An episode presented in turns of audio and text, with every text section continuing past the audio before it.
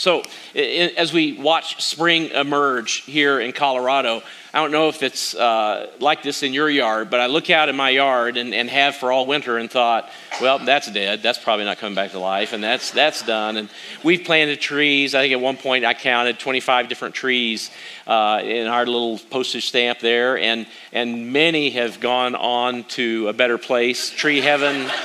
Um, there were a few that we had much hope for that that this year I looked at them and I thought, I mean, it looks just like a twig. I think it's dead. And, and then over the last week, over the last week, some buds began to appear. And it's just this little tiny sprig, and you think, you just hope, hope springs forth. This is what spring does to us. It teaches us that hope is not misplaced, that there is hope in all kinds of things, whether it's a relationship, your own spiritual life, your desire to make a difference in the world. And so, planted helps us um, grasp some of these things that were taught in Scripture and throughout the Gospels regarding all the various agricultural, planting, seeds, trees. It's all through the Bible. So last week we told a story about Jesus making his way into Jerusalem. Uh, in fact, we told you for a few weeks we'll talk about the fig tree. And this is important because as Jesus comes into Jerusalem, he's hungry. He sees a fig tree in a distance, and it's got leaves on it. And his assumption is if it's leaving, it's fruiting. And that's a common, normal assumption. Even if it's not fruit season, he had full right, full expectation to think that behind some of those leaves, there's going to be a fig, there's going to be a little snack for me. And he's hungry. He walks up to it, moves the leaves, and finds no figs. And he's a little irritated, hangry maybe, I don't know. And at that moment, I think Jesus thought, this tree reminds me of Israel. It's got leaves and no fruit. It is all show, but no substance. And when he sees this, he says these words. Then Jesus said to the tree, May no one ever eat your fruit again. And the disciples heard him say it. Two things going on there. The first I mentioned, Israel, but then the second is really about us that that Jesus, throughout his ministry, condemns the hypocrisy that we would wear the label Christian and have no fruit to offer, or that we would be more concerned about appearances and not have the substance of what it means to be a follower of Jesus. And when Jesus says this, when he says, Look, no one eats your fruit again, eventually the fruit tree withers and dies. And when I see this happen in this story, I, I understand it, but a little part of me is, is fearful when I read it. I don't know if it's true for you or not, because there have been many times in my life when I felt like what was needed for the occasion or the conversation or the circumstance was a little bit of fruit, and I had nothing to give. I had nothing to offer. Uh, what was called for was some, some patience or some kindness, and what I gave instead was maybe harshness or rudeness, or I just threw my hands up and said, I'm done with that. This is enough. I, I can't do it. And if that's you, then this week is, is important. What we'll talk about, another story about a fig tree, will maybe fill in the gaps. And what we have is just one slice, one view, one perspective. And I think it happens during the last week of Jesus' life it's an important one, and we don't want to miss it. But the rest of the story gives us the fuller picture of who God is. This story, this cursing of the fig tree that happens, it's, it's in two Gospels it's in Matthew and Mark. And usually, if it's in Mark and in Matthew, it's also in Luke somewhere. But interestingly enough, Luke has a different take on the whole fig tree thing. He does it in a few different ways. We don't have time to talk about all of them, but the one parable that Jesus tells, his take on the fig tree is almost the opposite. At blush, at first blush, it is the opposite, but it's not really. He has a different story about the fig tree. And here's the other reason why it matters. My guess is, is that in your life, this is true in my life, some of us spend some time confused when we're reaping and sowing the things that we don't understand why we're reaping or why we're sowing. In other words, you think you might be sowing goodness at work, but what you're getting back is retribution or judgment, or it could be in a relationship. You think you're sowing forgiveness and grace, but what you're getting back is expectation and disappointment. If you find yourself at times confused about reaping and sowing and all the things that are happening in your life, feel like it's not happening for all the good reasons or the right reasons, then these stories, I think, will help connect some of the dots for you so that you understand the harvest that you're getting in spite of what you might be sowing. And so when Luke tells the story, this is what he tells. Then Jesus told this story A man planted a fig tree in his garden, and he came again and again to see if there was any fruit on it, but he was what? Always disappointed. Both of the passages, last week's real fig tree, and this week's a made up fig tree that Jesus is conjuring for his parable, uh, both of these stories involve the same kind of tree fig trees without fruit. And apparently they should have fruit. Like we said, even in the cursing of the fig tree, the leaves indicate that fruit should be there. And this is a story about a man who planted a tree in his garden. He came again and again to see if there's any fruit. And he comes away disappointed every time. There's no fruit. And finally, he said to his gardener, I've waited how long? Now, I don't have a fig tree, never had a fig tree, not a fig farmer um, after reading and studying all this stuff, I thought, you know, I'd like a fig tree. I think I want a fig tree. So maybe we'll get one and put it in a potted plant. That's a good way to do it in Colorado. It's not good to plant them outside here because they don't bear fruit much. But if you if you do this and you get a fig tree, especially one that is new or young, it, three years is in everything I've read. Every farmer expects a fig tree to fruit in three years. In fact, Fig trees fruit before they're supposed to fruit. You've ever had early fruit from a tree and you think, well, maybe it'll be better next year because that tasted awful. That's common for fig trees. They often fruit before they can make mature or good tasting fruit. And so you got to wait, you got to pick them, you got to prune them, all that kind of stuff. And then you wait for the good figs maybe the next year. But after three years, it's commonly expected that if your fig tree isn't fruiting, something's wrong with your tree. And so I don't know if that was commonly understood in Jesus' day, but he includes this little detail three years. And there hasn't been a what? You ever feel like that describes your week? Not one single fig do I have to offer. I've quit caring and I have no figs to give. This is absolutely, uh, don't chuckle at that, okay? That's just. That was a test, and about six of you failed it. So here's what we're going to do we're going to cut it down. It's just taking up space in the garden. Now, this is the reaction that I'm afraid of. No fruit. It's time to be done. I'm going to cut my losses.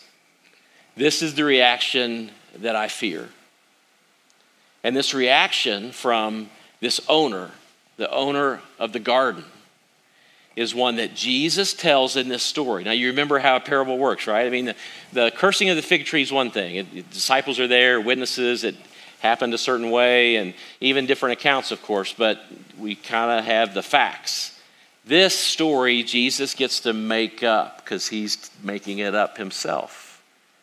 And he uses the story to give us some understanding of the character of God how the world works, and what happens in the spiritual realm. There are many connections as this series hopes to drill into our hearts between the spiritual realm and the natural realm, and one represents the other, and we can count on those things to work well in concert together. And this gardener, this, this owner, not the gardener, this owner has run out of patience and he's done. He's done. If you grew up in a church that was legalistic or, brought with it a set of expectations, or there were measurements that many people didn't ever make and they were treated in a certain way, or maybe you were treated in a certain way. This beginning of the parable can bring back some of those experiences and feelings, and you might even sense at times that God feels this way about you. It's been years since anything good has come out of that life.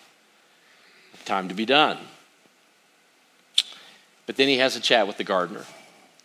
The gardener walks up to the owner and says, The gardener, gardener answers, Sir, give it what? Let's say it again. Sir, give it. There's something in me that when I read this parable and I get to that line, I think, ah, I can breathe again. I, I like that. not only do I like what's happening in that story, I like that Jesus constructs this story. I like that he tells this story. I like that when he's describing to me something about who God is, that Jesus describes it this way. Let's give him another chance. But I've messed up so many times. That's all right. That's all right. Just hang on a minute. Let me give you one more chance. Let's do it. Now, the gardener's going to give uh, three different kind of bits of answers to the owner, to the person who owns the garden. And this is the first one. Here's the second Leave it another year, and I'll give it special attention and what? Plenty of fertilizer. The, the literal translation, okay? In the, in the old translations, before we had some sensibilities about us, in the old translations, it says, uh, and I'll spread about some dung. That's what it says. Uh, some of the newer ones say manure, uh, but you know, we all know that. We're good you know, folk. We understand what it means. But literally it says, I will fling about. I will dig it up and fling about some dung, which is the best thing to do with dung, is to fling it about. if you're going to spread it, you don't want it all in one place. You know what that does? That's not good. You should fling it about. That's what you should do. And so that's exactly what the gardener says. Let's leave it another year. I'm going to give it some special attention and so, next time somebody says anything about special attention, just go get your manure pile and you know what to do. And then he says this And if we get figs next year, fine. If not, then what? Now, it's a pretty short story. That's the whole story. That's where it ends. And it ends there, and I wonder if there would be more to the story, what would happen? What would occur next? Eh, so, in our understanding, eh, our experience of God's love, our experience of His grace and mercy, if our experience of His love is a little bit anemic, maybe it's a little bit, I don't know, we maybe perceive that God is a, something other than a gracious and loving God. Then we may read this parable and think, well, this is a parable of an ultimatum. That's what it is. This is a parable of a or else. But when I read the story, I read it as a story of one more chance. Let's give it another year.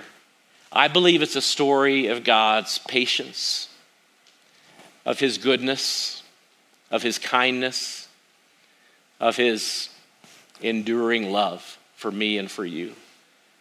Like I said, it's a short story. I don't know if Jesus were going to add another chapter to the story, what would have happened. But when this gardener says this, well, you know, if we don't get figs next year, fine. You can cut it down. If we do, it's great, you know, next year. He kind of kicks the decision down the road a bit. I imagine that if Jesus were to add another chapter to the parable, this gardener has some ideas about this tree. And if the owner came to him and said, It's next year, we don't have any figs, I think that gardener would say, But look how big the leaves are. Look how big the leaves are. They're so healthy. The trunk is so much thicker. I mean, would it be a shame if we had this tree for four years and we were one year away from some really good fruit and we cut it down this year? I think that's the next chapter. But that's my imagination, and we don't need to go beyond what's written or what Jesus says. Let's stick to the text and let's stay with the story and understand that this is a story of God's patience His patience with me and His patience with you, and His desire for us to grow and bear fruit, even if it seems like there's no fruit to be seen.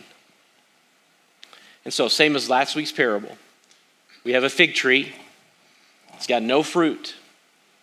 And the owner and the gardener, they have a chant because fruit should be normal for a tree like this. It's been three years.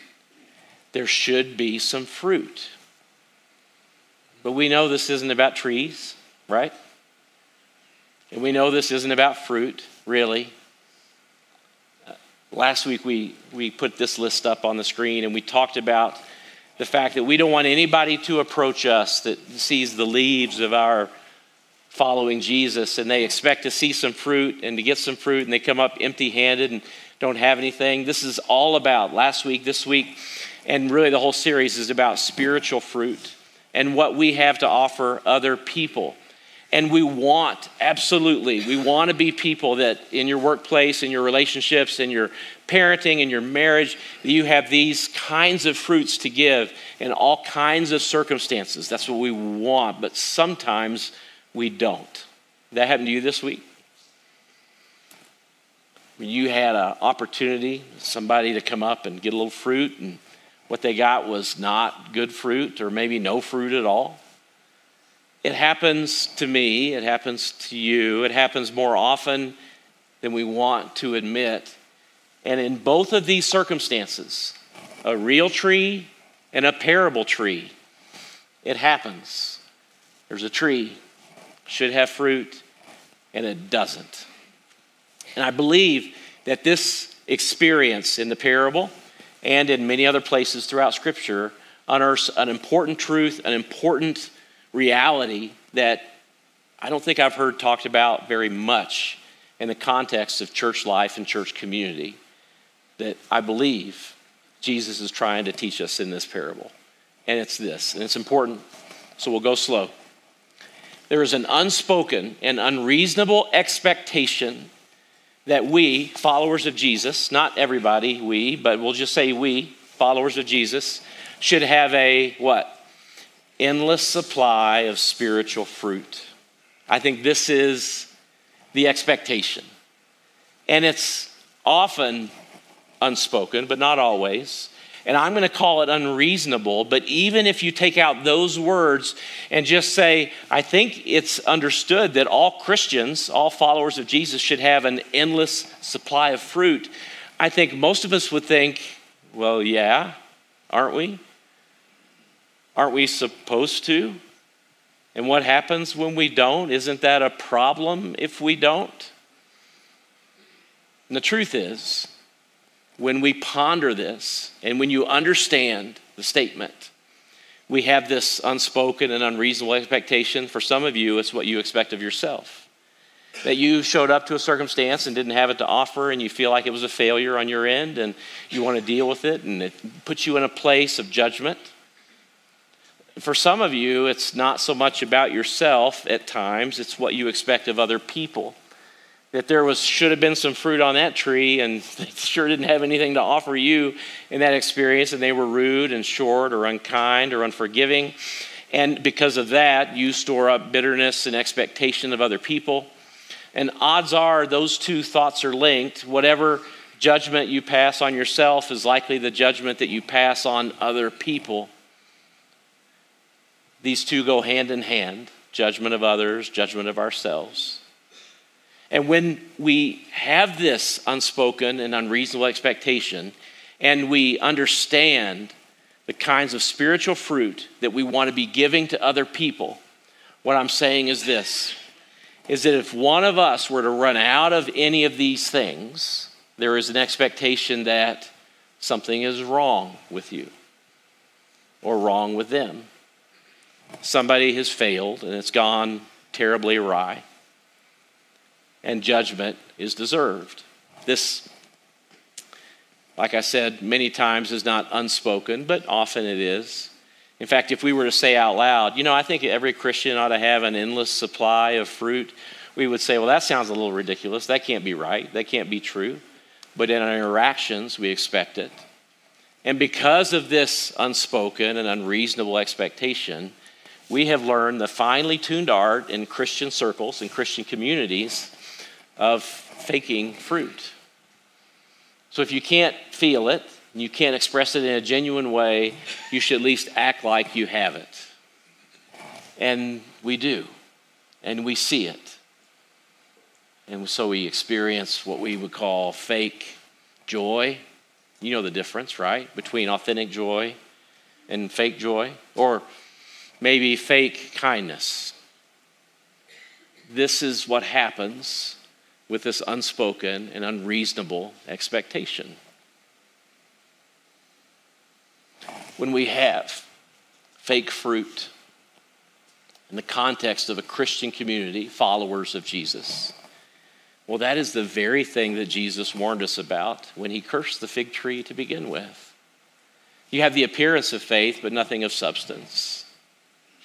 You have the claim that you follow Jesus, but there's no fruit behind it. Unreasonable? Is it unreasonable that this would be an expectation? Uh, one of my favorite passages is in Psalm 1. Psalm 1 says this. Here's how it starts Blessed is the one who does not walk in step with the wicked, or stand in the way that sinners take, or sit in the company of mockers, but whose delight is in the law of the Lord, and who meditates on his law day and night. And then verse 3 says this That person is like a, does anybody know what's next? Oh, it's like a tree. Oh, we're back into agriculture. That person is like a tree that is planted by, does anybody know? A stream of water. Oh, we understand this in Colorado, don't we? You can be driving in eastern Colorado and have no idea where water is until you see what? A bunch of trees. And you go, well, I don't know what's there, but I guarantee you water is. It's a stream of some kind because these trees are massive and large. It, here's what the verse says, okay? Verse 3. That person is like a tree planted by streams of water. Say this with me, which yields its fruit when? There is no tree that fruits all year long. If it did, it would be some nasty fruit. Eventually, it'd be worth nothing at all. It would have zero taste or goodness or density or nutrients. Would have nothing at all in it that would be worth consuming. There is no tree that fruits all year long. Even the scriptures say a tree that is nourished and has plenty of water, it yields its fruit when? In a season. That's it. Now, look, I know that our perception and our understanding is that if you're a follower of Jesus, that you should be kind, of course.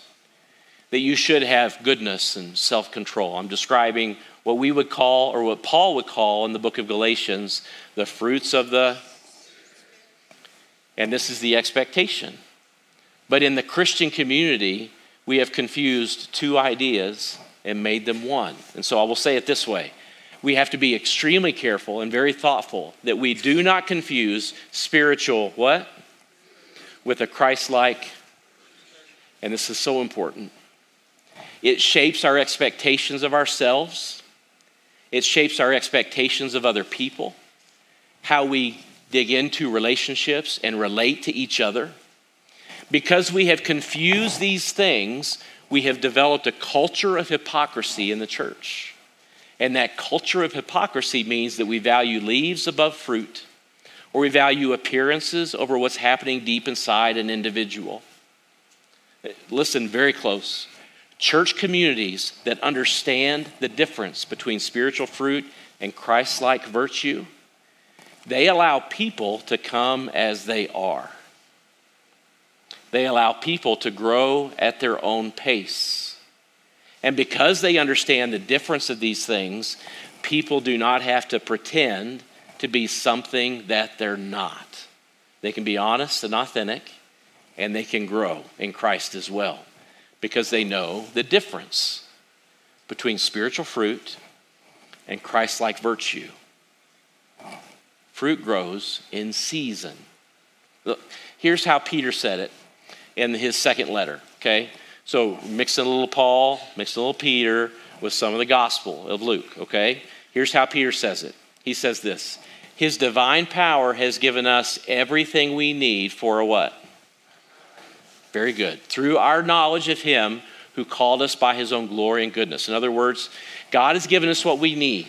He's given us what we need to grow and to become more like Jesus. He has. And then He says this a couple verses later, same chapter, second letter of Peter. He says this So, for this very reason, what does He say? Make every effort. And now He's going to tell us what to make every effort toward. He says this Make every effort to add to your faith goodness, and to your goodness, what? And to knowledge, you should add And to self control, you should add. And these qualities continue to get listed. He includes godliness, mutual affection, and he finally moves from mutual affection to what? And then he says this in the very same context, the very next verse. He says, If you possess these qualities in increasing measure, then you will keep from becoming ineffective in your knowledge and understanding of your life. In other words, he's describing fruit or virtue. Which is it? He's describing a virtue, a character quality that somebody has in their life. And when he describes this, you can see some similarities with the fruit of the Spirit, can you? He's listed some fruit of the Spirit, hasn't he? Can you pick one or two out? Self control. What else? Goodness. That's right. Very good. And as he picks some of these out, you can see that he has some overlap in his life and in Paul's writings between the fruit of the Spirit and virtue, but there is a different description. In other words, when Paul describes the fruit of the Spirit, he could have used any word he wanted. He could have used virtue, he could have used attribute, he could have used piece of your character or some sort of behavior, but he didn't. Very specifically, and I think very clearly, he says, These are the fruit of the Spirit. And this is something that comes in a seasonal way. But now, Peter is describing these qualities that get added to your life. And if you were to understand the difference between spiritual fruit and Christian virtue, I, I would say it this way. This is key. Spiritual fruit is what? Seasonal and occasional. That's right. And Christ like virtue, what? It takes a lifetime. For somebody who grew up in a house where lying got you ahead and truth was whatever you decided it wanted to be in a given day, how long do you think it would take you to establish the virtue of truthfulness as a part of your character? How long do you think it would take? It might take a lifetime. For some of you who grew up in a home where a work ethic was key to your faith and key to your life, and working just meant earning your way. And if you didn't earn your way, well, the verse around your house was, well, if a man doesn't work, he shouldn't what? He shouldn't eat. Some of you got quoted that when you were growing up. Bless your hearts. All the Protestant baggage you've got, I'm sure it's thick.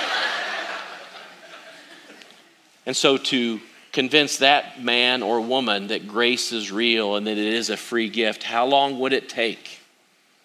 A lifetime. A lifetime. For someone that comes to Jesus, and what's needed in the context of their marriage or maybe a complicated work relationship is a sense of patience or maybe even kindness. How long would it take to be able to offer somebody the context of that relationship, some patience or some kindness? Well, it, it would take, I don't know, the right season, and it would probably be occasional. This is why you feel at times, you know what, yesterday I had it all to give to my kids. I had it to give. And I gave it freely. And I sat on the floor and played Legos for three hours while the dishes weren't done.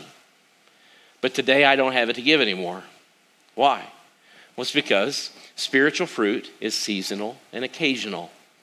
This is why you feel schizophrenic in your spiritual life. At times you have something to give, and at times you don't.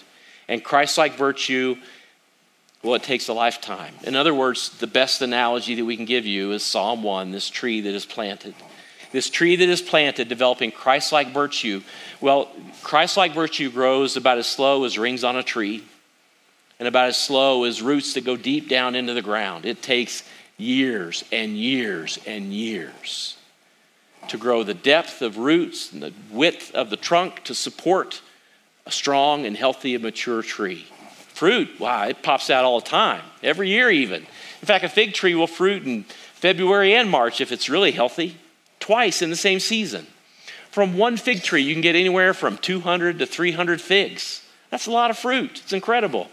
If you want figs in December, you're going to have to ship them from somewhere because they won't grow on that tree.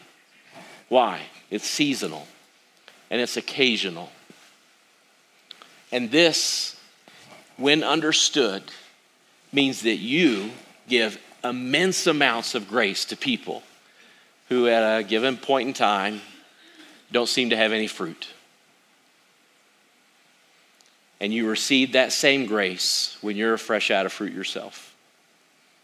Not only that, but when you are struggling with developing a, a virtue in your life, you know that we're not going to measure things by days and by weeks.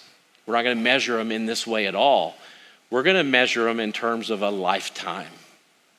And God's grace, as you develop virtues, means that there is plenty of success, likely even more failure, and in between, lots of growth. Understanding these two ideas, well, I think that's what Jesus is teaching us. When he approaches a tree that has no fruit, and he says, the gardener says, let's give it another shot. Let's fling some dung about, and let's see if we can get something going with this tree.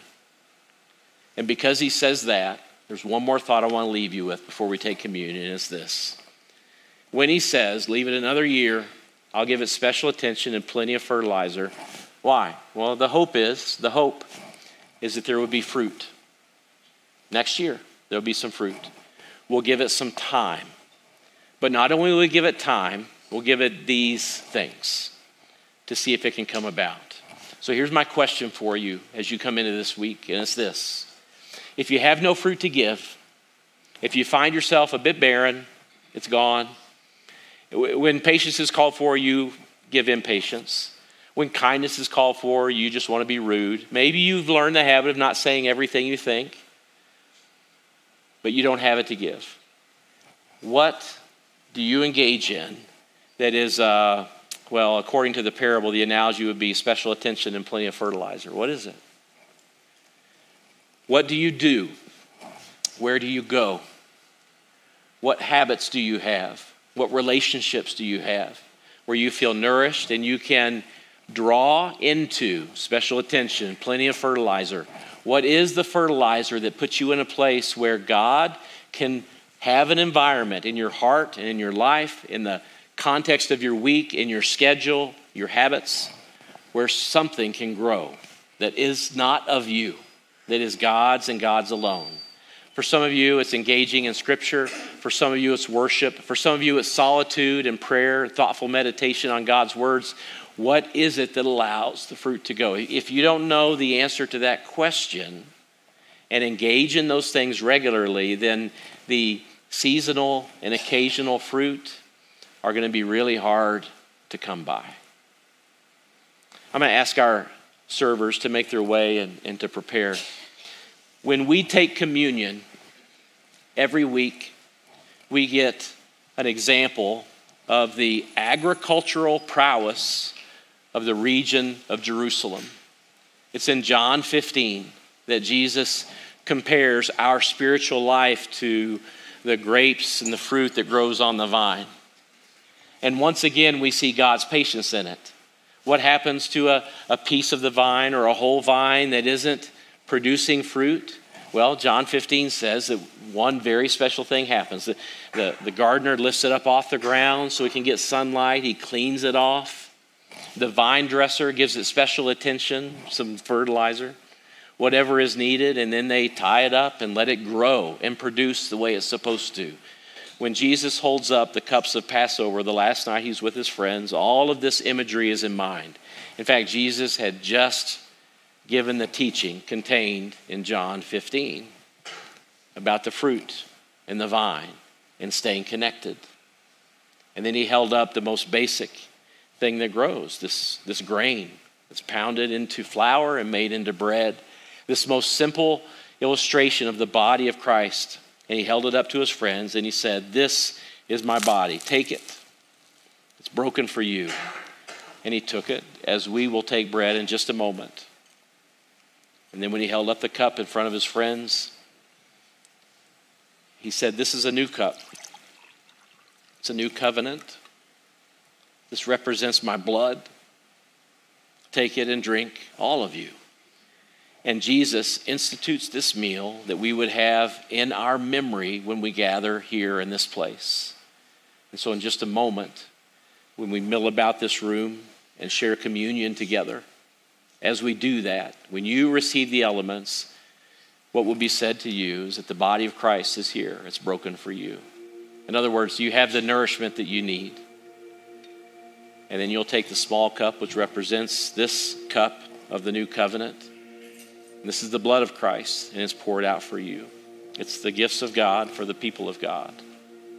And so, Lord, today as we come and take communion together, as we move about this room and pass friends and family, folks that have made up the fabric of this church for years, and some that are as new as this week.